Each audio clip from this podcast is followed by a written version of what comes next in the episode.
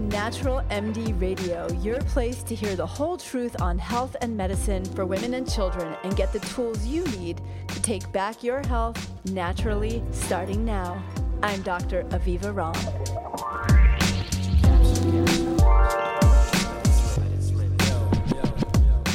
A recent New York Times article that I read was actually beyond disturbing. It was really upsetting. It described the use of uh, psychiatric drugs in kids under two years old. And the data showed that as many as 180 something thousand kids under two were taking some form of mood stabilizer or psychiatric medication. And some critique came back about the article saying, well, a lot of that is for kids who are using these medications for seizure because some of the same medications for mood stabilization are used for seizure. But in fact, 83,000 of the prescriptions for medication for these kids under two were actually Prozac. Joining me today is my guest, friend and colleague Lawrence Rosen, or Larry, as he's known to us, who is an integrative pediatrician. I really want to say he's a pioneering integrative pediatrician and founder of the Whole Child Center. Larry is the author of Treatment Alternatives for Children, an evidence based guide for parents interested in natural solutions for common childhood ailments. Dr. Rosen is appointed as clinical assistant professor in pediatrics at New Jersey Medical School and serves as medical advisor to the Deirdre Imus Environmental Center in Hackensack. Additionally, he is a founding member and former chair of the American Academy of Pediatrics section on integrative medicine, and he received the AAP's Pioneer in Integrative Medicine Award in 2015 a graduate of New York Medical College and the Massachusetts Institute of Technology, he completed his residency and chief residency in pediatrics at Mount Sinai Hospital in New York. Dr. Rosen serves on many integrative health advisory boards, including Kula for Karma, Happy Families, the Holistic Moms Network, integrativepractitioner.com, and Marble Jam Kids. He's the pediatric columnist for Kiwi Magazine and contributes regularly to Huffington Post and Mind Body Green. Most importantly, he is happily married to the love of his life for over 20 years and the proud father of two amazing children. So you're a real doctor, right, Larry? You, you did all the real stuff. Thank you for joining me, Larry, after a busy day in your practice, no less. Uh, well, thank you for having me. I, uh, I look forward to our conversation. So, Larry, what's going on with kids? What's going on with pediatric prescribing? These are really alarming statistics. Ah, I know. And when I hear you read them, it's just, you know, I, and I read the same articles, it's just mind boggling that we're talking about you know, hundreds of thousands of prescriptions a year for kids under the age of two years old. And I'm not, um, you know, like you, I'm not an anti medicine person, but when you hear this or the fact that something like 10,000 prescriptions a year for kids two to three for ADHD, um, you know, something is really, really, really wrong with what's going on in our society. And I, I just I feel like we're we're seeing so many kids suffer. You know, 20, about, what was it? Yeah, almost 20 years ago, my husband, Tracy, who you know, who at the time was a high school mm-hmm. principal, and I wrote a book on ADHD. It's called ADHD Alternatives. And at that time, what inspired us to write the book was that Tracy was, and he has a doctorate in education, he was visiting another school and he was going to have a meeting with this other school's principal. So while he was waiting for the meeting, he was in the main office and there was a nurse and it was lunchtime. She was handing out medications and they started chatting. And this, it was a high school. And the nurse said she spent four hours a day handing out behavioral meds to kids. You know, and we wrote this book so many years ago, our opinion was that there was a tremendous amount of overdiagnosis and overmedication. But I have to say, you know, my, my opinion has shifted a little bit in that I think there is a tremendous amount of overdiagnosis and overmedication, but I also think something's going on with our kids. I'm watching kids come into my practice day after day, unable to sit still, suffering with allergies, all kinds yep. of autoimmune uh, behavioral conditions. What do you think is sort of first, just discussing that issue of sort of overdiagnosis and overmedication, as well as what's going on with our kids? I think you raise a really important point is that it may, it, it is likely that we're talking about two things that are true. One is that in some cases, uh, there's an indiscriminate use of a tool, which is a medication to control behavior. And in some parts of the country, it is likely that medication is being underutilized for kids who really have a distinct need but don't have access. And then a, a third part of that, which you raised, is there is really something going on and kids really are suffering more. I guess the debate that, that I would see is what are the, you know, what are the root causes of that? And are we really addressing those issues in a way that is going to help these kids live, you know, happier, more fruitful lives long term? So that's that's really the issue. And you know, when you get to that, and you if you ask kids, they will tell you they are suffering. There there have been some recent reports from the American Psychological Association um, looking at the kids report stress, and something like over three quarters report moderate or severe stress in the past school year. That's a huge number of kids who are stressed out. And unfortunately, their coping skills tend to be things like playing video games or surfing the internet versus other things we can talk about. And then a more recent survey out of NYU, um, which was specifically looking at school stress, found that something like half of these kids, I think they were in 11th grade, so they're dealing with college applications and all this other stuff, half of them were experiencing a really a, a major amount of stress on a daily basis and they you know they they blame schoolwork and college application process and all that stuff. So kids really really are suffering, and they're looking for our help, and there there are a number of different reasons for that. I think. So it's really complicated. So if you have you're we're we're both parents. We have six kids between us. What advice would you give to parents as a pediatrician, or do you give because you're you're doing this all day long? When you have a parent who is unsure, you have a parent who is educated enough to question over medication, but also wondering if maybe there is something going on with their kid. Are they just being a kid? What's how do you help parents in your practice sort through maybe the teacher said, I think your kid needs medication. How does the parent for themselves make that discrimination? Right. So, so the two trigger points, the things you brought up, one is sometimes it's the parent or parents or grandparents or someone saying, yeah, you know, I'm getting the sense, you know, he's not like my other kids, or I just have an intuitive sense something's not right with how he's coping. Or they'll come and say, the school told me I really need to talk to you. He, we're doing okay at home, um, but he's really, you know, he's not doing his work, or he's really suffering, and he's he's spacing out. Even in some cases, they'll the teachers will say, you know, I really think you should talk to your doctor about medication and other things. And so, whenever which, wherever it's coming from, um, also in our practices, we have a biased sample of families who really are less likely to seek out medication as a first option. So they're often coming to us and saying, you know what else can we do? What else should we be looking at? And I always tell them, look, the, we have to start from the beginning, and the evaluation process, whatever that's going to be, has to take at least as long as the treatment process. So we're going to have to gather a lot of information. We're going to have to talk about home and friends and extended family and the environment at home and at school, um, cultural factors um, things like diet and exercise and uh, and on and on and all these all these vast array of multi levels of environmental factors. We have to spend a lot of time looking at that and then starting to look at some potential underlying root biological causes. You know, really more from a functional medicine perspective.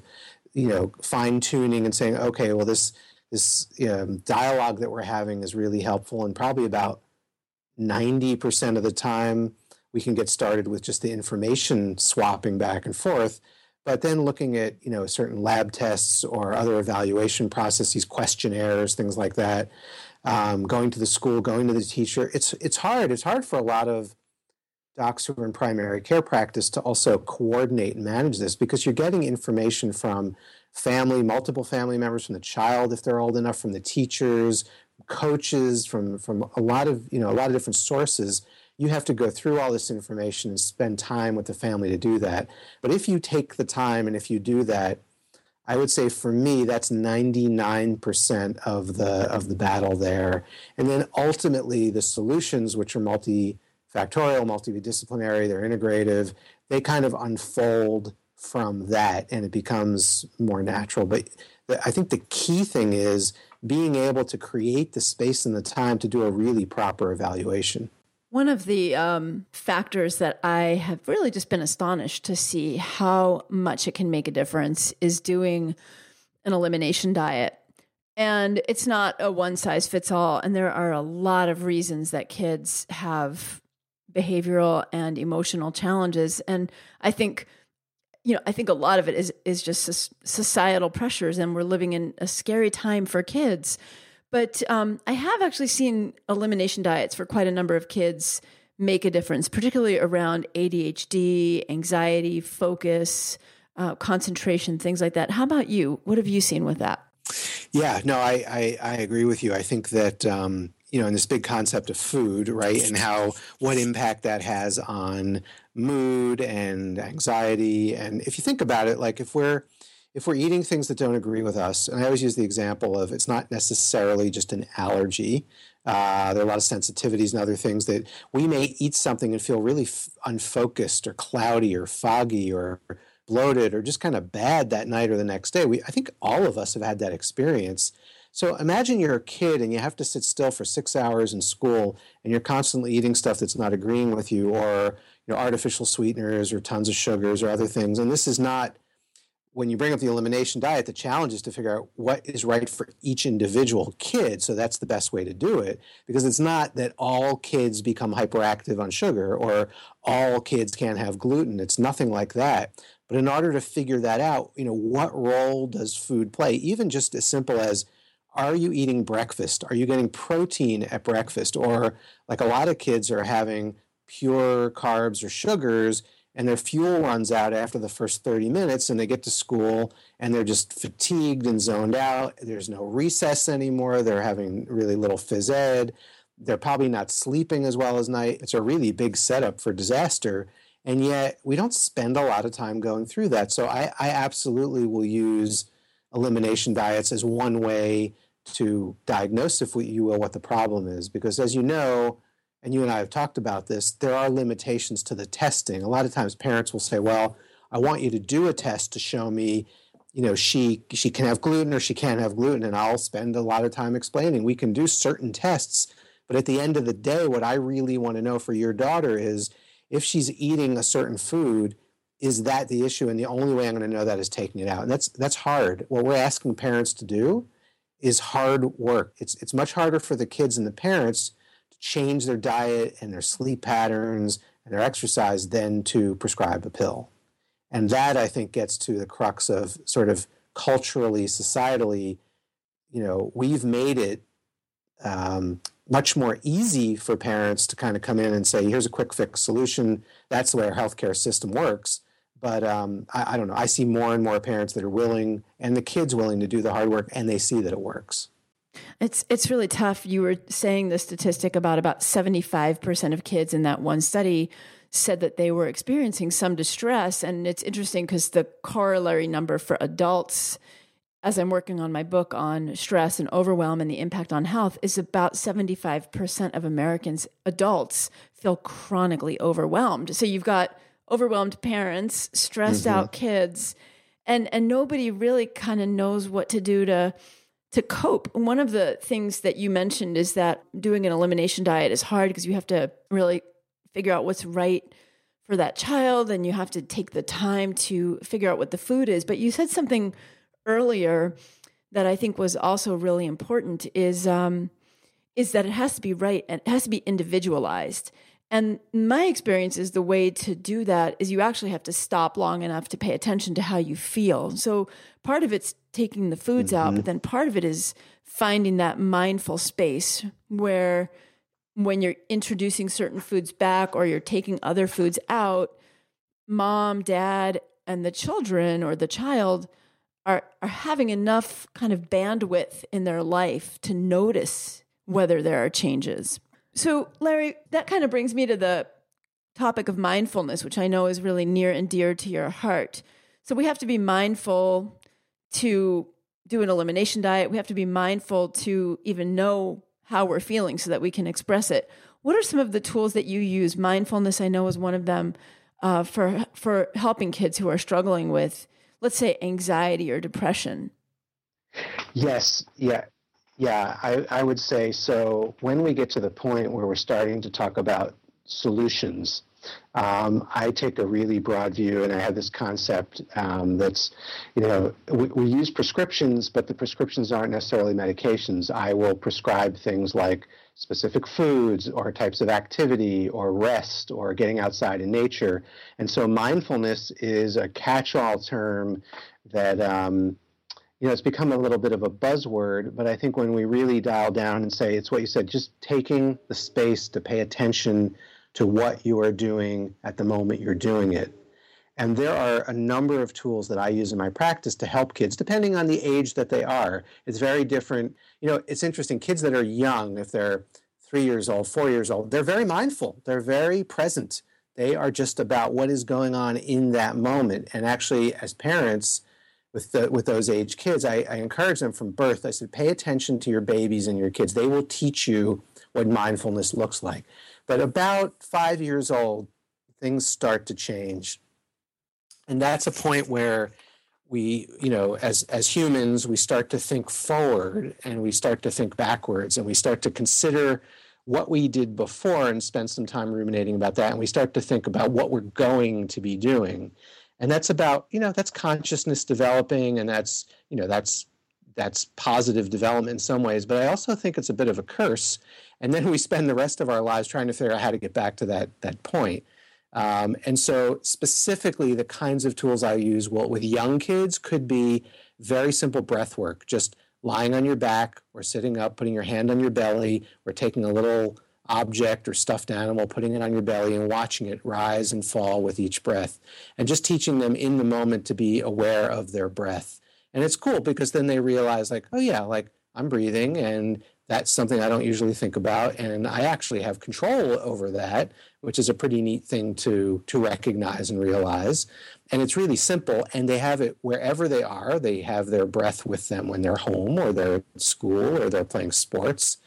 And then you kind of got to figure out what motivates them to practice it. And I'll I'll tell the parents specifically, you know, let this isn't homework. This isn't something you're going to nag your kids about. They have to just find a way every day to to practice this uh, you can role model for them, and it's great for you to learn these skills too. But just spending the time every day practicing some breathing, at times you're not specifically stressed out.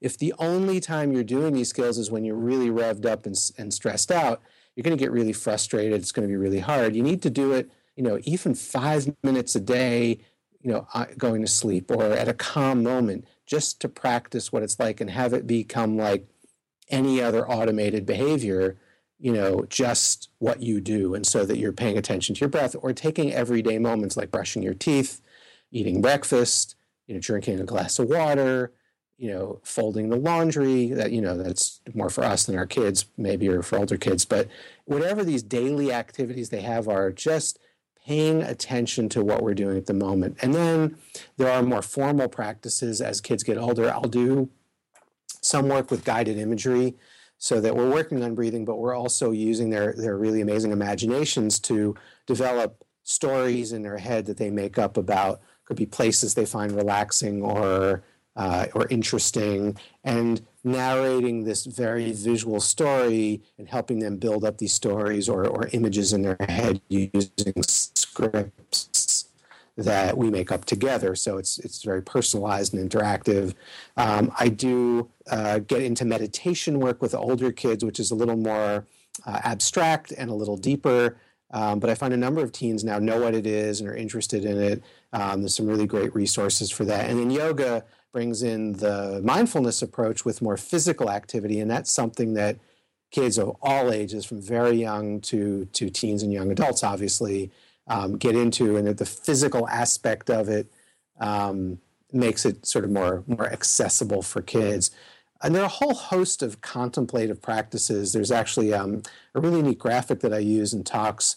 I show parents from the Center for the Contemplative Mind in Society. They have a website, I think, which is the contemplativemind.org, and they've got a tree of contemplative practices. And they have this tree with all these branches and roots with many, many different ways of really cultivating mindfulness or contemplation, ranging from physical activities, martial arts, um, yoga to, to prayer and more spiritual things. And so a whole range of different things that people can pick up. And everybody just has to find out you know find out what it is for themselves. So i try to work with the kids to to isolate that thing that really speaks to them I love it. And it's great. These things like meditation and yoga, which we were doing 30 years ago, used to be kind of weird, but they're pretty mainstream now. So it's not like kids are going to say, oh, that's weird or crunchy. In fact, a lot of high schools, from an article that you had sent me, Larry, are uh, showing that they're integrating meditation into schools. In fact, one um, school in Marblehead, Mass, actually has created the Zen room where kids can go and meditate, which is wonderful. Yeah, yeah, that um, it's really great to see a, the number of schools and school systems, uh, and this is really led in in many cases by teachers that are in the schools, uh, and so you know it's interesting, and I think you and and Tracy and I have talked about this this this mixture, this sort of cross section from education and health, where we're coming together. Where do kids spend most of their time in school, and what do they identify as the most stressful things affecting them in life, often school related things. So if we can um, help teachers bring that into the school system, then that's a really powerful lesson. There's um, a pediatrician, uh, Dzung Vo, who's um, written a book about uh, mindful teen, I think is the title. Um, I think he's also quoted in the CNN piece. Uh, who's really helping a lot of schools do this and gives tools for, for teenagers and adolescents particularly uh, but it's there's so many easy ways to integrate yoga and meditation into the school day. And I know in some places, um, you know, you mentioned like 30 years ago is weird. There are still pockets in areas of the country where uh, yoga and meditation are seen as religious uh, or or spiritual in a way that's threatening to um, certain groups of people in certain religions, and they see it as interfering with their own you know religious you know Judeo-Christian background, if you will, um, and so that's not the way it's taught most likely. And there's a lot of myth, I think, and we have to break down these these myths. But I think the schools that integrate these kinds of programs see not only are the kids uh, less anxious, less depressed. They see reductions in rates of missed days of school. Um, they also see better performance which is not surprising to me. But if that's the motivating factor for school, you know, or for certain groups of parents who say, you know, we don't want our kids spending valuable learning time practicing things like yoga, I think we can make a, we're starting to be able to make a clear point from the research that cognitively they're much more available to learn and they're much more, much more effective. And, you know, I, I don't personally think that should be the most important thing, but that is a selling point if someone's working in a very skeptical district. Well, it can also be very motivating for kids, especially if they are struggling in school. And it's not just kids who are more academically challenged. Sometimes it's some of the kids that are highly successful in schools that are the most at risk for really struggling emotionally or even diving pretty deep into depression. And, you know, we've all heard the really sad stories in the news about the valedictorian who suicided and we know that that is a really high risk population also. So I think the positive is letting kids know that not only can they feel better, but they can do better in school in less time when their minds are more relaxed is powerful. And then I think for the school districts and the regions where um, yoga and meditation may be seen as contrary to whatever the abiding religious belief is, we do know that actually many kinds of prayerful behavior replicate some of the internal neurologic changes that meditation also can bring about. So, prayer can also be used for families that may be listening that are not comfortable with yoga and meditation, but relaxed prayer, not like supplicative prayer, but really relaxed prayerful gratitude moments create some of that neurologic calm. Yeah, no, I think that's a really good point. You also touched on something that reminded me about, you know, when we talk about sometimes it's the it's the achieving kids um, who get most stressed out.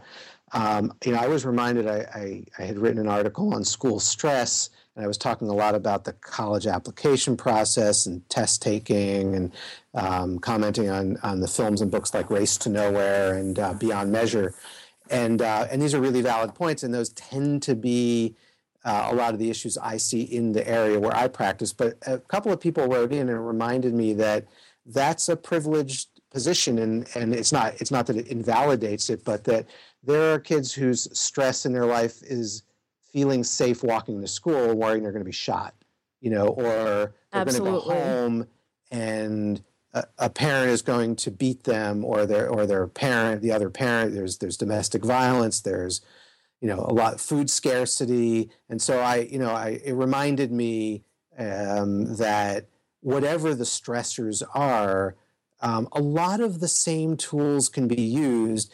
The access to them and and the you know the sort of access to these integrative therapies can be difficult. Um, there are um, more and more communities that are, you know, even in poor communities that are looking into ways to, to integrate some of these therapies. And sometimes they come through faith-based organizations or through the schools. Um, but it's just, it was just a reminder for myself that sometimes I, you know, I feel like I don't, I don't pay as much attention to that as I should. Yeah, you know, I, I actually grew up in a housing project in New York City. And when I was in medical residency, sometimes I would hear medical residents talk about some of our patient population and say, oh, well, if, if this certain demographic would just do this or do that. And I think what what my childhood experience was and that is growing up in the environment that I grew up in is there's a sort of internalized lack of self-efficacy in that you don't necessarily in that environment believe that you can have an impact on anything. So showing kids that they can have an impact on their heart rate or their emotional inner state can be such a powerful thing when you can't necessarily control the world around you. But, you know, it's sort of that classic saying you can't control um, stress, but you can control how you respond to it. And I think that's a powerful thing that all kids can actually, we can, all of us, not just kids, can can take home as a message. Yeah, it's about power and control. And it turns out that a lot of these methods we're talking about are among the most not only safe and effective, but cost effective remedies that, that are portable and don't require a lot of money or expense. So just ties into that. Yeah, I was just looking at the article uh, that you had sent to me, and there was a whole uh, area of schools in Massachusetts that was able to institute full meditation programs in the high schools and the cost was like $16,000. They were able to get a local grant for it. And that's really very reasonable. I'm sure there's a high school gym equipment that costs more than that or something. So, one of the things I want to circle back around to is how do you advise parents in your practice when they are struggling with a child who really is having challenges coping, whether that be with school, their emotions? And the parents are faced with how long do we wait before we do a medication? How long can we try interventions for? And, you know, I think with teenagers, it's particularly hard because there's a lot of behavior that we sort of chalk up to, well, that's just normal teenage behavior, that they're dressing a certain way and they're in their room, kind of locked in there with their headphones on, versus when should we actually intervene at a more serious level? Should we even try natural therapies? Do we go right to a medication? Um, should they never think about doing a medication? What are your thoughts on this whole realm of questioning that parents go through, especially if they're more educated about the risks of medications?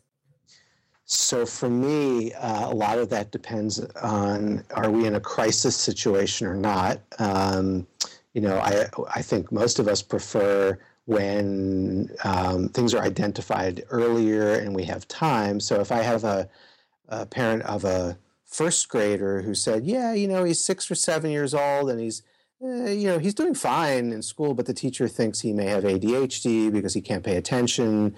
But at home, there's no behavioral problems. That's a very different discussion than my 13 year old is cutting herself and she's anorexic and we're really worried she's down to you know 79 pounds and she doesn't leave the house. So those are two really wide extremes. And i would say that um, as great a believer as I am in um, a, a holistic approach, that latter case with the girl, that girl needs to see a, a, therapist and a psychiatrist to really, you know, I think the standard of care is to have a full, doesn't mean I'm going to abandon them. It doesn't mean we're not going to work. And, and I would argue that whenever medication is considered, if it's done in the absence of all of these environmental approaches, then it is, it is, that's never the right solution. So everything else needs to be addressed the family life, the school life, the social life, um, substance abuse, eating, all of that has to be addressed. But there are times where kids are, are, are struggling so mightily with depression or obsessive compulsive disorder, mood disorders, suicidality. They really need to be well plugged in. Um, and so that's part of it. I think, of course, it's all of the kids in the middle that are most of the kids we're seeing. And it's like, when do you cross that road? So if I feel that we're not in a crisis mode and we have some time, um, and the family and the child are really engaged with me, then we're going to spend some time and do a thorough evaluation and really talk about the options. And some people have more tolerance than others. Some some people and some kids they'll say, "Well, you know, she's only in fourth grade, and we feel like we want to really give this the year, the school year, to work on sleep and diet and exercise and yoga, uh, and some, you know, look at specific um, nutritional supplementation, and, and again, work on her diet and do these other things. Uh, there may be selective herbals or amino acid products or other things that could be useful. Let's deal with, you know, whatever the underlying stuff is and give that some time. And then it's very important to have a follow-up plan with regular checkups not to say do this and i'll see you in six months i think that's a recipe for disaster because either they will give up on it after three days and you won't hear back from them um, you know or just other bad things will happen so i will often set up a follow-up either a week later or a month later and that could be a phone call that could be um, you know, a, a video chat, that could be a, a, an office visit, however that needs to be. Um, we make sure we have regular connection and communication. And by the way, if we, you know, if we do that, and and the parents and I and the kids, we tend to sort of have a game plan and a plan B, and we say, look, this is what we're looking for. This is what success looks like. What are you going to measure and monitor at home and at school? Are they behavioral mo- measures? Are they cognitive measures? Are they are, are they related to anxiety or mood or headaches or stomach aches? Have a clear way of keeping track of that. And I think any child who can should keep their own diary and their own log because again, it's about feeling control over yourself. Um, and so we do that, we review that. But if we get to a point where there's really not a significant shift, we've already started to lay the groundwork, the trust, the belief, and so that when the parents come back and they say, "Okay, what's what's next and I start to talk about medication, it's not the first thing we talked about. We're doing it in a very uh, mindful way. Uh, we've developed a relationship and trust. And so that when I say to them, look, and you know, I really think at this point we're doing him a disservice by not considering medication.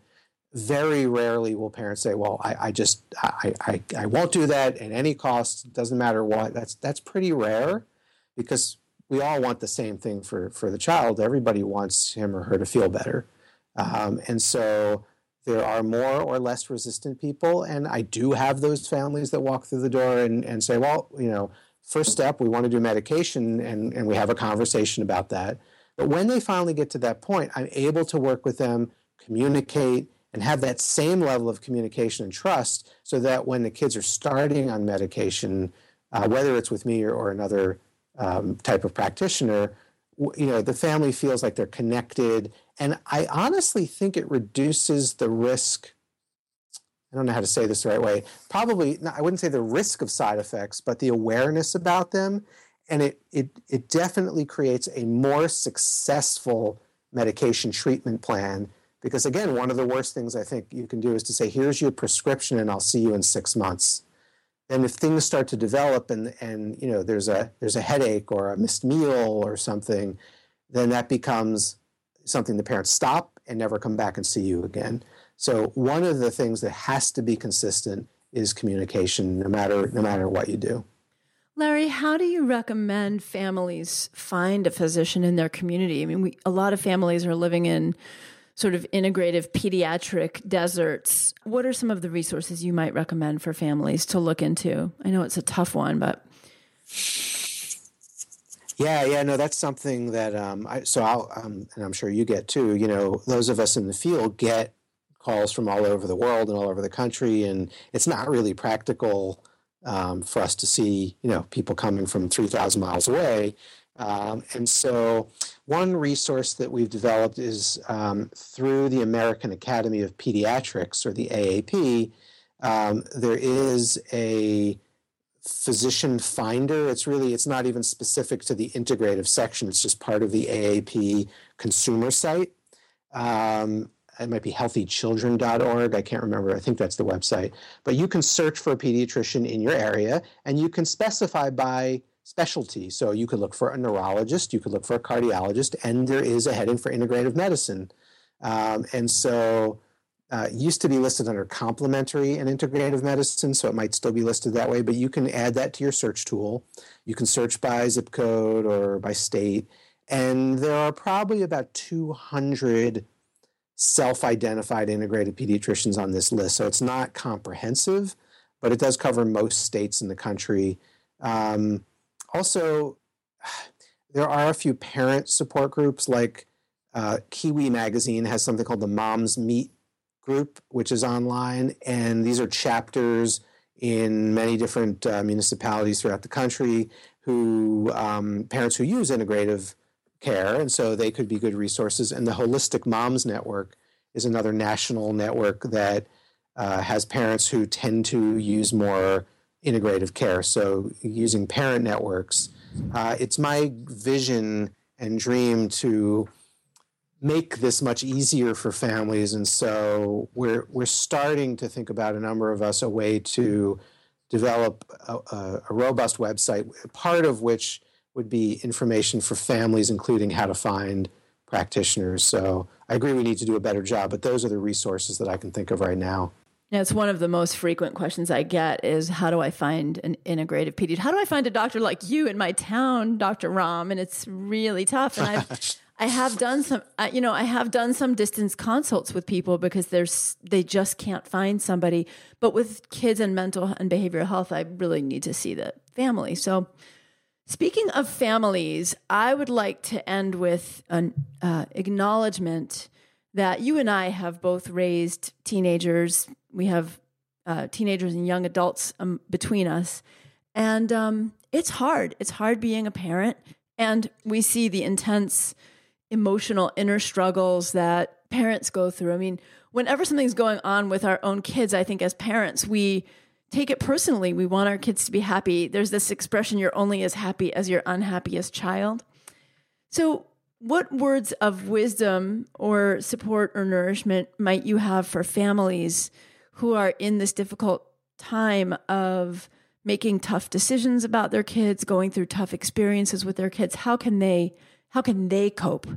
So glad you asked that question. Um, you know, and I, I think nothing, what, what you said about you're only as happiest as your, your least happy child is so true. And I think that for me, one of the greatest um, sort of crucibles I faced as a pediatrician was counseling parents knowing that I am not a perfect parent myself and I'm not a perfect human being. And our jobs, your job and my job, is to give advice to parents about parenting and about life and about kids.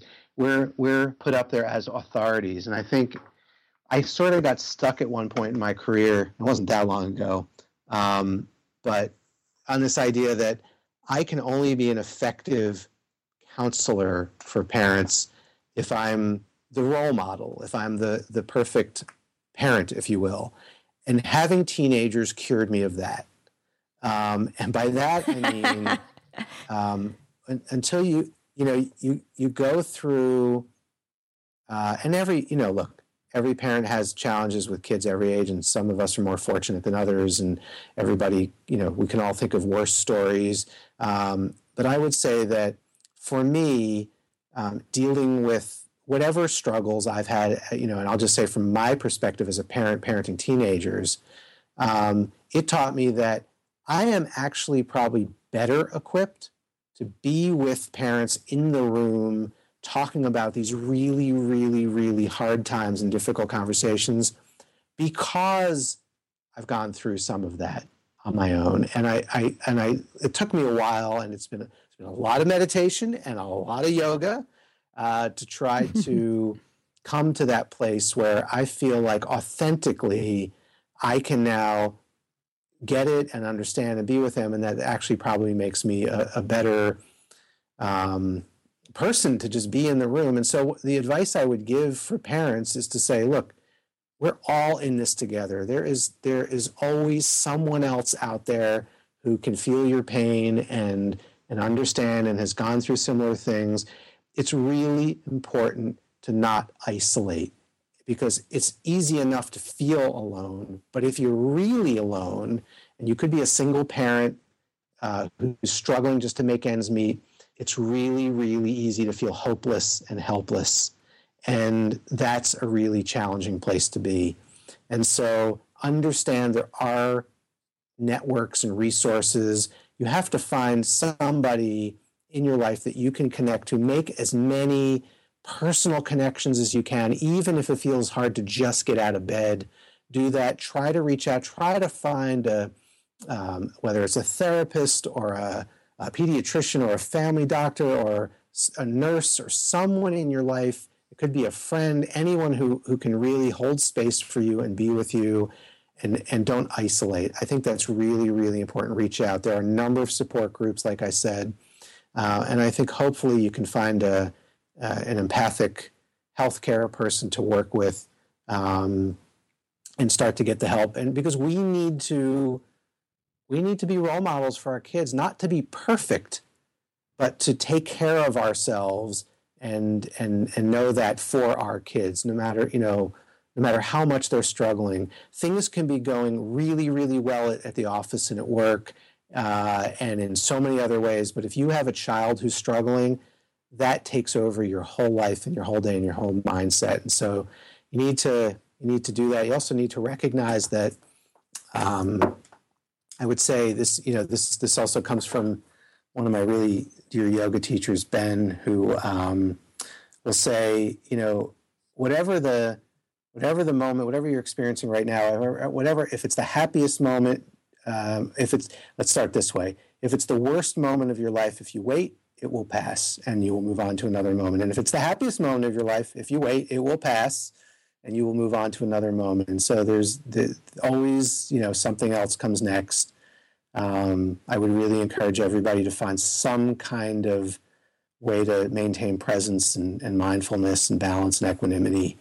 Um, but no one's perfect. We're all in it together. It's so beautiful, Larry. I think there's so much pressure on parents and especially moms, if you don't mind my saying, to be perfect. And it's so uh, interesting to me that I have found, not just as a medical doctor mom, but also just getting together with other friends, particularly when my kids were young or my kids were teenagers, and just sharing.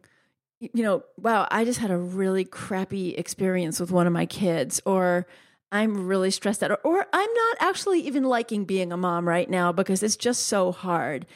And it's amazing when one person breaks the silence and just shares what's going on. It's actually an incredible relief for that person who's able to do it.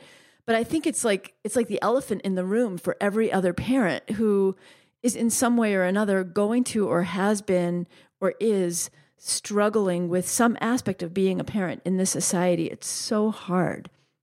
Amen. I mean, you know, and I think I, I, probably spend half of every day when I'm in the room, and it is mostly moms, just basically saying it's okay to feel the way you feel. Parenting is really freaking hard, and I can see, you know, you are doing the best that you can, and that is all that anyone can do. And then you just there's those just joining and and they kind of sometimes they cry sometimes people relax sometimes they laugh but it's like this moment where you acknowledge like it's not all fun and games. And if you went into it believing that, then you're going to really, you know, have to shift your perspective, and and that's okay. And there's so many, yes, there are so many wonderful, joyous moments too, but those are easy to talk about and that's all you know that's all anyone posts on facebook. So you can easily check that out and you know feel really good about life then. But but the the real like day to day minute to minute hard things you know i think we really we have to acknowledge to each other and, and hold space for each other to do that. Well, Larry, thank you for all the space that you hold for the families, not just in your practice, but for the work that you have done in the American Academy of Pediatrics to teach pediatricians to hold space for families, to bring a more integrative whole child perspective to our world. I'm so appreciative of what you do and thank you for joining me tonight. Ah, it's, it's it's great and thank you for for having me. My pleasure. Tell families how they can get your book and how they can reach you. So my book is Treatment Alternatives for Children, and um, you can get it online, Amazon, BarnesNoble.com, IndieWire, all the usual places. And it's a really, it's just a very practical guide for like the top hundred things we see in practice. For uh, it provides a conventional option and a natural, at least one natural option for each thing, like you know, coughs, colds, sore throats, ranging all the way to like you know the more serious things too. So uh, that's readily available. And um, my practice is in northern New Jersey. It's called the Whole Child Center. And for families that geographically for whom it makes sense, uh, we are a full service primary care pediatric practice.